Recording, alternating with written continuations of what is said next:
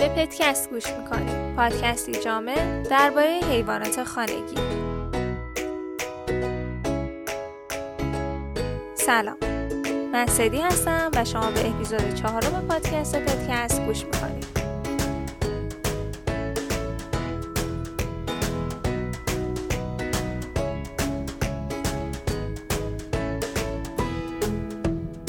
اپیزود اول در مورد فایده ها و مشکلات نگهداری از حیوانات خونگی صحبت کردم. تو اپیزود دوم در مورد انواع pet گفتم البته نه همشون بیشتر اونایی که معمول ترن و اینکه با توجه به lifestyle تون کدومشون برای شما مناسب تره. تو اپیزود سوم هم سعی کردم مواردی رو که موقع انتخاب سگ باید بهشون دقت کنید براتون بگم و تو این انتخاب کمکتون کنم. قبلا اینو گفته بودم که قبل از اینکه دوست با وفاتون رو بیارید خونه باید براش آماده باشید و یک سری کارها رو باید قبل از اینکه بیارینش داخل خونه انجام بدین. حالا که آوردینش تو خونه و قطعا دامپزشکش هم از قبل انتخاب کردین باید در مورد دوره واکسیناسیون و پیشگیری از بیماریهاش بدونید. شاید یه ذره تصورش سخت باشه که بخواین برای چند ماه متوالی و بعدش هم برای سالهای متوالی سگتون رو برای واکسیناسیون ببرین. ولی اگه بدونین که چه بیماری های خطرناک و کشنده ای ممکنه سگتون رو درگیر کنه این واکسیناسیون مرتب حتی لذت بخش هم میشه. می‌خوام در مورد چند تا از رایج ترین و خطرناک ترین بیماری های سگ ها براتون صحبت کنم.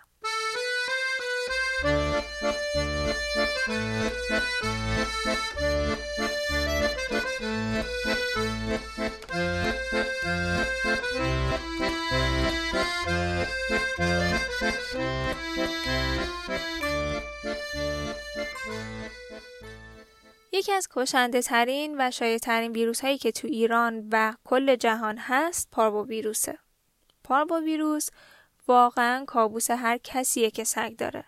این ویروس روی دستگاه گوارش تاثیر می‌ذاره و اگر درمان نشه شدیداً کشنده است. ویروس پارو از راه مستقیم و غیر مستقیم انتقال پیدا می‌کنه. مستقیم یعنی ارتباط با حیوان آلوده و مخصوصا مدفوع آلوده. سگهایی که درگیر ویروس میشن از پنج روز قبل یعنی پنج روز قبل از نشون دادن علائم تا ده روز بعد از بهبودی هم می‌تونن ویروس رو انتقال بدن. و گفته بودم که سگ ها از طریق بو کردن و لیست زدن محیطشون رو کشف می‌کنن پس بیرون از خونه خیلی در معرض این ویروس هستن. راه غیر مستقیم هم ویروسیه که تو محیط میمونه روی زمین، روی بدن ما، روی وسایل و لباس و غیره. ویروس پاروو خیلی خیلی ویروس مقاومیه و تو دمای اتاق تقریبا تا دو ماه می‌تونه زنده بمونه. و به خیلی از پاک کننده ها و شوینده ها هم مقاومه و شاید تنها شوینده ای که بتونه کاملا از بین ببرتش وایتکس باشه. این ویروس بیرون از خونه و اگر در معرض نور مستقیم آفتاب نباشه می‌تونه تا ماهها و حتی سالها دووم بیاره. طول ها تو سن بین 6 هفتگی تا 6 ماهگی مخصوصا اگر واکسن نخورده باشن یا فقط یک دوز واکسن دریافت کرده باشن خیلی احتمال بیمار شدنشون بیشتره. دلیلش هم مشخصه. طول سگ ها از مادرشون آنتیبادی دریافت می‌کنن و تا وقتی این آنتیبادی توی بدنشون هست و از بین نرفته مقاومن اما بعد از اون مقاومت باید با واکسن ایجاد بشه. بعضی از نژادها هم ریسک بیمار شدنشون بیشتره مثلا ژرمن شپرد، دوبرمن، روتوایلر و نژادی که خیلی خودم توی کلینیک دیدم که درگیر شدن پوینتر. دلیلش هم هنوز مشخص نیست که چرا بعضی از نژادها حساس ترن. کلا بخوام بگم خیلی حواستون به این ویروس باشه و اصلا دست کم نگیریدش و یادتون باشه حتی با کفشتون ممکنه این ویروس رو بیارید توی خونه. بیحالی و بیاشتهایی، تب، استفراغ، کاهش وزن، افسردگی، کمابی و اسهال شدید خونین از معمولترین علائم پارو توی سگ هاست. کلا اینها علائم خطرناکی هستند و حتی اگر احتمال ابتلا به پارو به نظرتون خیلی ضعیف باشه باز هم باید ببریدش پیش دامپزشک. تشخیص قطعیش هم با کیت انجام میشه ولی وقتی بیماری یکم پیشرفته بشه کاملا خودش رو نشون میده. شدیدا کشنده است و حتما باید اون سگ توسط دامپزشک تحت درمان قرار بگیره.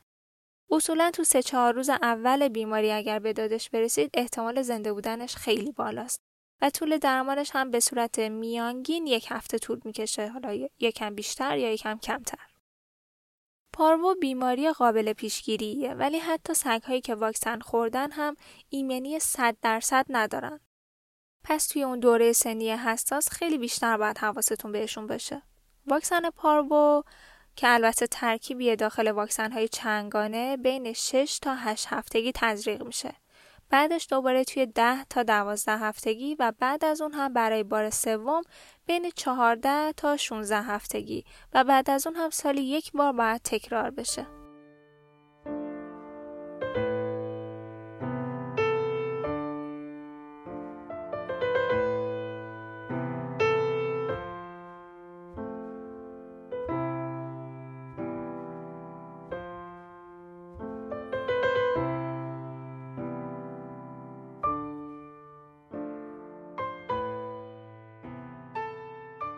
دومین بیماری خطرناکی که می‌خوام در مورد صحبت کنم دیستمپره. این بیماری هم تو سگهای جوان خیلی شایع تره و عاملش هم ویروسیه. دیسمپر فقط مختص سگها نیست و گروه متنوعی از حیوانات مثل روباه، کایوت، پاندا، راکون و حتی گربستانان بزرگ رو می‌تونه درگیر کنه. سگها از سه راه ممکنه درگیر دیستمپر بشن. اولیش تماس مستقیم با یک حیوان آلوده است. دومیش انتقال از طریق حواس مثل سرماخوردگی انسان و سومیش هم از طریق جفته.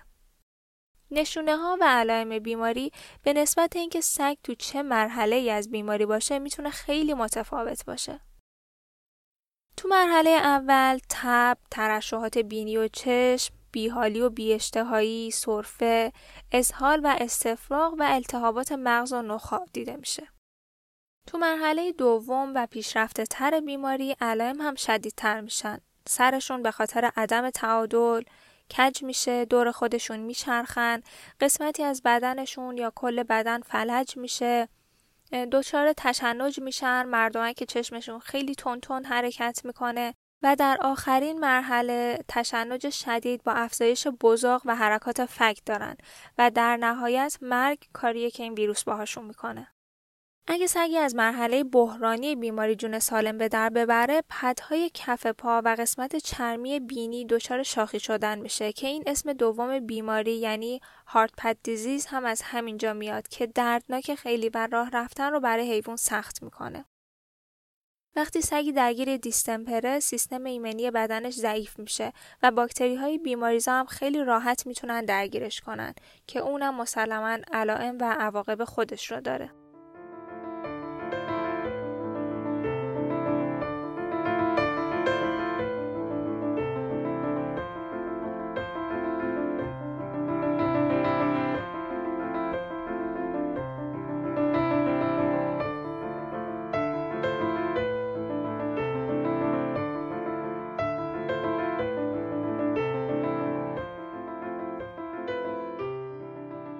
سومین بیماری که می‌خوام در مورد صحبت کنم هم یک بیماری خیلی خطرناکه که اتفاقا ویروسش تقریبا بین همه پستانداران مشترکه.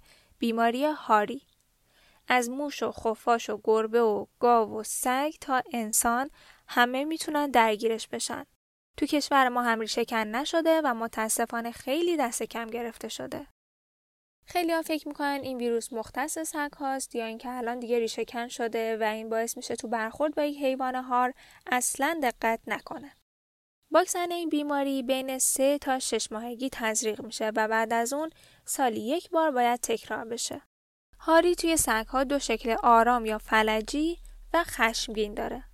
توی اون مراحل اولیه ابتلا به ویروس سگ فقط یه علائم خفیفی از مشکلات رو نشون میده که خیلی شبیه سرماخوردگیه و بعد از سه روز یا بیماریش تو مسیر هاری خشمگین پیش میره یا هاری آروم و یا هر دو و یا حتی قبل از اینکه علائم شدید بشه تسلیم بیماری میشه و از پا در میاد.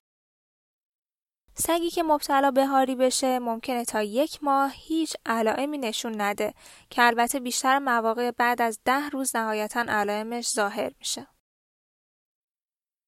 توی شکل آرومش سگ سرفه می‌کنه و خیلی علائم خاصی نشون نمیده و صاحبش ممکنه فکر کنه چیزی تو گلوی سگش گیر کرده دستش رو ببره داخل دهان سگ و با یک خراش کوچیک مبتلا به هاری بشه.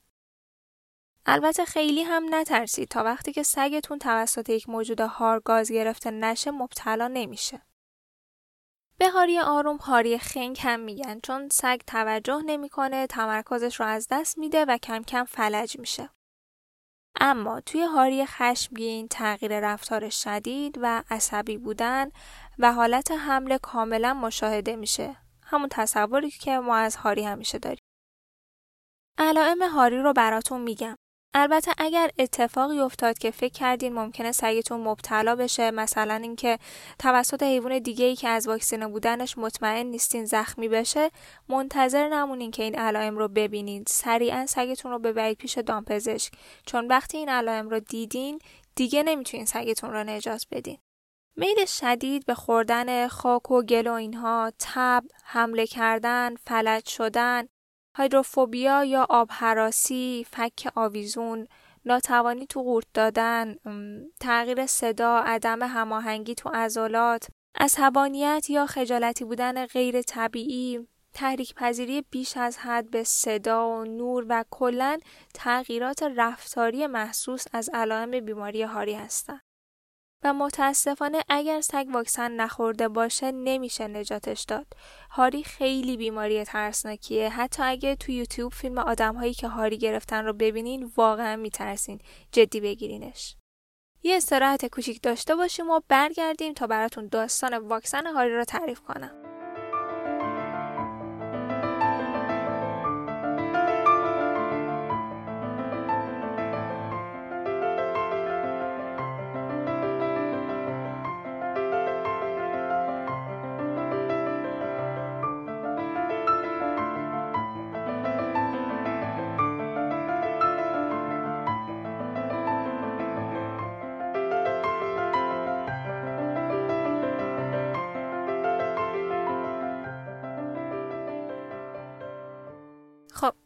احتمالا می‌دونید که کاشف واکسن هاری لوی پاستور فرانسوی بود. پاستور رفت سراغ بیماری که بین انسان و حیوانات مشترک باشه که بتونه بیشتر آزمایشاتش رو روی حیوانات انجام بده. بیماری هاری رو انتخاب کرد که هرچند انسانها کمتر بهش مبتلا می شدن اما وحشت از این بیماری خیلی توی جامعه زیاد بود. قبل از کشف واکسن تنها کاری که برای انسانی که توسط یه حیوان هار گاز گرفته شده بود انجام می‌دادند سوزوندن اون قسمت با آهن داغ شده بود به امید اینکه قبل از پخش شدن عامل ناشناخته بیماری رو همونجا از بین ببرن که معمولا هم بعد از یک مدت دوره نهفتگی بیماری دوباره اوج می‌کرد. لوی پاستور بعد از آزمایشاتش روی حیوونا که خیلی زیاد واردش نمیشم در تاریخ 6 جولای سال 1888 یعنی درست 132 سال پیش برای اولین بار این واکسن رو روی یک پسر بچه 9 ساله که توسط سگ هاری گاز گرفته شده بود امتحان کرد. که خب چون از هار بودن سگ مطمئن بودن امیدی هم به زنده موندن پسر بچه نبود و امتحان واکسن یه تیری بود توی تاریکی. خوشبختانه واکسن جواب میده و پسر بچه که اسمش جوزف میستر بوده از مرگ حتمی نجات پیدا می‌کنه. ولی جالب اینجاست که مرگ جوزف هم به پاستور مربوط میشه. نجات جوزف و صدها موفقیت دیگه این واکسن باعث شد که انستیتو پاستور ساخته بشه. جوزف که بعدها نگهبان انستیتو پاستور میشه تو سال 1940 زمان حمله آلمان به فرانسه وقتی که نازی ها می‌خواستن به زور وارد مقبره پاستور بشن خودکشی می‌کنه. چون ترجیح می‌داده بمیره تا اجازه بده نازی ها وارد آرامگاه کسی بشن که نجاتش داده.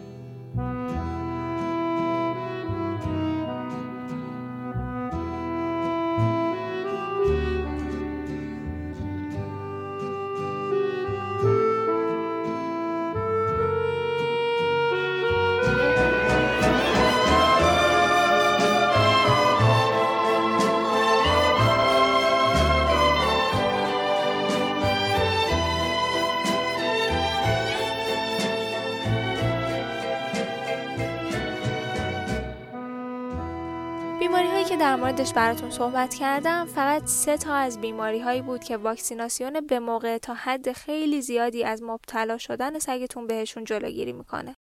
پس الان دیگه بهتر می‌دونید که چقدر مهم و حیاتی این واکسیناسیون. ترتیب واکسن ها و زمان تکرارشون رو باید دامپزشکتون بهتون بگه. یه جدول ثابتی هست که من پستش می‌کنم تو اینستاگرام اما به نسبت موقعیت جغرافیایی و بیماری های شایع منطقه‌ای که شما توش زندگی می‌کنین دامپزشکتون بهتر تشخیص میده که چند وقت یک بار این واکسن ها باید تکرار بشن.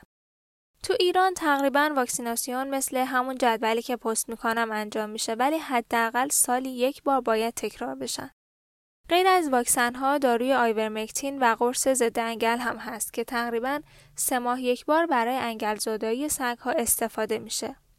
که تو اپیزودی که در مورد انگل ها صحبت می‌کنیم کامل در موردشون توضیح میدم. با دریافت اولین واکسن دام پزشک بهتون شناسنامه بهداشتی میده که مشخصات سگتون و اطلاعات صاحبش داخلش نوشته میشه. هر وقت هم که سگتون واکسنی می‌خوره لیبل واکسن داخل شناسنامه چسبونده میشه و تاریخ مراجعات بعدی هم همونجا توی شناسنامه نوشته میشه. یه مورد دیگه درباره سلامت سگتون اینه که اگر سگتون رو از جای مطمئنی نگیرید احتمال اینکه سگتون بیمار باشه کم نیست. موقع گرفتن دقت کنید سر حال باشه، مشکلات گوارشی، اسهال و استفراغ نداشته باشه و مثل یه طول سگ بازی کنه. و در صورت دیدن این مشکلات حتما سریعا به دامپزشک مراجعه کنید و می‌تونید برای اینکه مطمئن بشید سگتون درگیر بیماری هایی مثل پارو نیست از دامپزشکتون بخواین از کیت تشخیصی استفاده کنه. اینم بگم موقع رفتن به دامپزشکی هم یک سری چیزها را رعایت کنید. مثلا اگر حیوان خونگیتون واکسن نخورده و بدنش ایمن نیست حتما بذارینش داخل باکس یا سبد یا جعبه نذاریدش روی زمین راه بره مثل این میمونه که نوزادتون رو ببرین بذارین کف بیمارستان درسته که اون محیط ضد عفونی میشه ولی بازم خطرناکه. حتی اگر pet تون واکسن هم خورده باشه درستش اینه که تا حد ممکن داخل باکس ببرینش. یا نهایتا اگر بزرگ بود با قلاده باشه. این باعث میشه اولا اگر pet عزیزتون خوش اخلاق نیست باعث دردسر نشه. و دوما اطراف کلینیک خرابکاری نکنه. آه اینم بگم.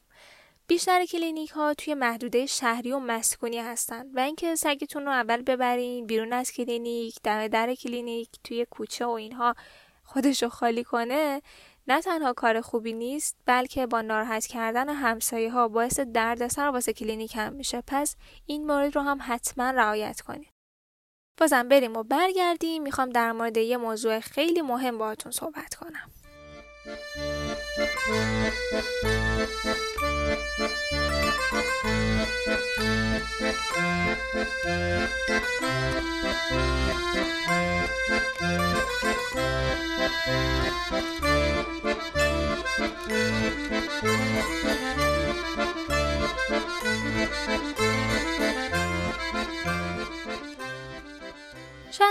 سوال بشه که اگر ما سگمون رو تو خونه تو محیط کاملا دور از ویروس ها نگه داریم تا واکسن هاش رو کامل بخوره و بدنش ایمن بشه و بعد بیاریمش بیرون به اجتماعی شدنش لطمه نمی‌زنه. چرا؟ اتفاقا اجتماعی شدن سگ ها موضوع خیلی مهمیه که باید حواستون بهش باشه. خیلی از کسایی که پاپی دارن واقعا نمی‌دونن کی باید نگران این موضوع اجتماعی شدن سگشون بشن. میگن puppy من خیلی okay ه خیلی دوستانه برخورد می‌کنه. با همه جوره یا مثلا با puppy ماهشون میان تو کلینیک و اونجا یه سگ aggressive و پرخاشگر می‌بینن و میگن وای سگ من خیلی مهربونه اصلا این شکلی نیست. و نمی‌دونن که توی اون سن همه puppy ا خوش اخلاقن. اما خیلی مهمه که بدونید توی پرورش سگ ها این مسئله یکی از مهمترین هاست و زمان اصلی اجتماعی شدن puppy ها از سن 3 تا 12 هفتگی و طبق بعضی از نظرات هم تا 16 هفتگیه. خب مشکل دقیقا همینجاست که اولین واکسن رو باید بین 6 تا 8 هفتگی بخورن و بعد هم تقریبا تا 16 هفتگی این واکسن ها باید تکرار بشه تا ایمنی کامل بشه. خب این یعنی دقیقا همون زمان طلایی اجتماعی شدن. نمیشه تا موقع صبر کنید و بعد سعیتون رو با اجتماع آدم ها و حیوانات دیگه آشنا کنید ولی باید حواستون باشه کجا و چطور این کار رو انجام بدین. تو توضیح اون سه تا بیماری راه های انتقالشون رو گفتم و چیزی که واضحه اینه که هر جایی که سگ ها و مخصوصا سگ های واکسن نخورده توش رفت آمد بیشتری داشته باشن خطرناکتر. و حتی پارک سگ ها و pet shop ها و کلینیک هم ریسکیه. شما نمی‌تونید مطمئن باشین که اونجا آلوده نیست. یکی از بهترین راه ها رفت آمد با دوستیه که حیوان خونگی داره و مطمئنید که پتش واکسن خورده. یا کلاس های آموزشی سگ ها چون اونجا روی شناسنامه بهداشتیشون نظارت دارن جای مطمئنیه اصولا. حالا چطور باید این کار رو انجام بدین؟ مهمترین چیز اینه که سگتون نسبت به اون جلسه اجتماعی شدن که برش می‌ذارین حالا خونه دوستتونه یا کلاسشه یا هر جای امن دیگه حس خوبی پیدا کنه و اون تجربه براش لذت بخش باشه. خیلی وقتا ممکنه پاپیتون رو ببرید اینجور جاها ولی اون خیلی استرسی بشه، مدام بلرزه، دور لبهاش رو لیس بزنه، قایم بشه و از اینجور رفتارا و این دقیقا خلاف چیزیه که شما می‌خواین و لازم دارین. پس مطمئن بشین که بهش خوش میگذره و اگه این علائم لرزیدن و ترسیدن رو دیدین اونجا نمونین. از اونجا بدین چون شرایط بدتر میشه و اونجا موندن واقعا کمکی بهش نمی‌کنه. و یه چیز دیگه این که واقعا لازم نیست سگتون با سگهای دیگه یا آدم ها ارتباط مستقیم داشته باشه و لازم نیست نگران این باشین که چرا سگتون هر آدم دیگه ای می‌بینه نمیره سراغش و با همه سگها بازی نمی‌کنه.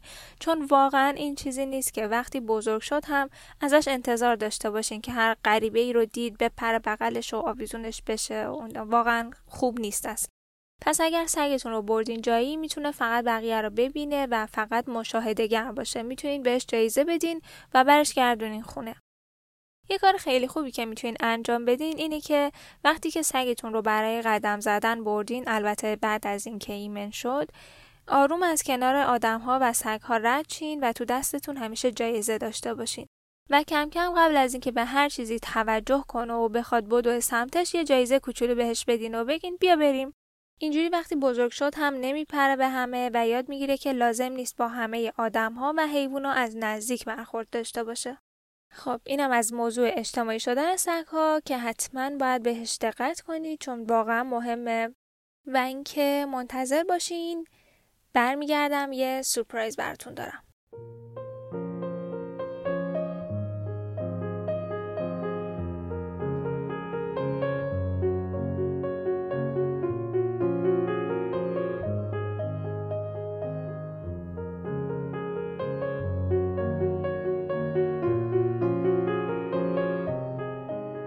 موضوعاتی که از اپیزود اول دوست داشتم در موردش صحبت کنم یعنی همون موقعی که تصمیم گرفتم که پادکست بسازم این چیزی بود که می‌خواستم تو پادکست در موردش صحبت کنم.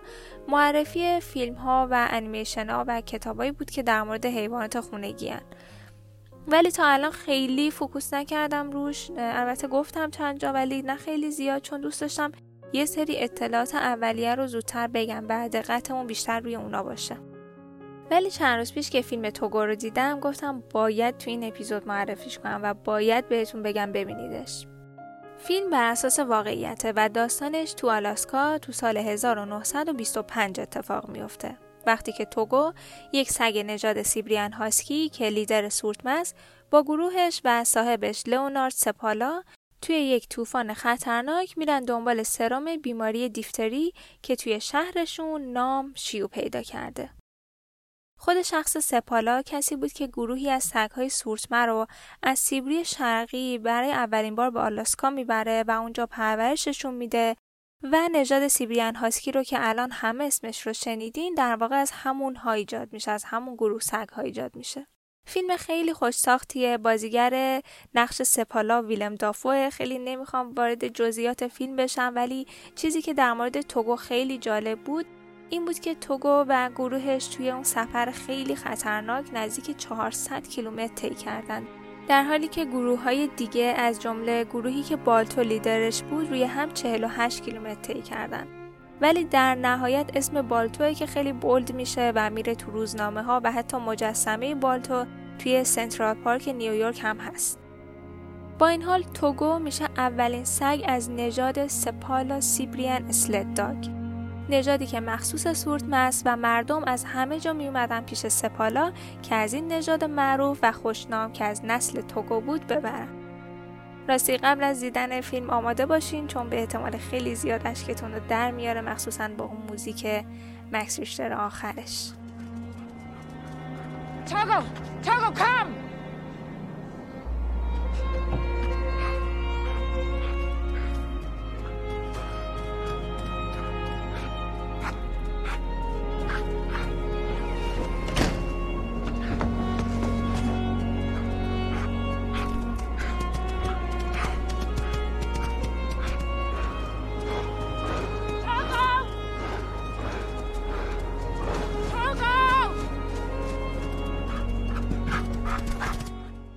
این اپیزود همینجا تموم میشه. امیدوارم همه واکسیناسیون سگهاشون رو جدی بگیرن. امیدوارم هیچ سگی هیچ سگی مبتلا به این بیماری ها نشه.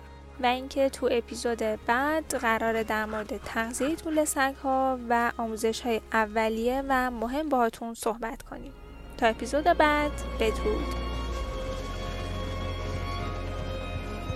Constance and I continued working with dogs because if you're around them long enough, they tend to get under your skin. And if you're lucky enough to have known a great one, they never really leave. They stay with you as long as you live, harnessed to your heart, giving their all.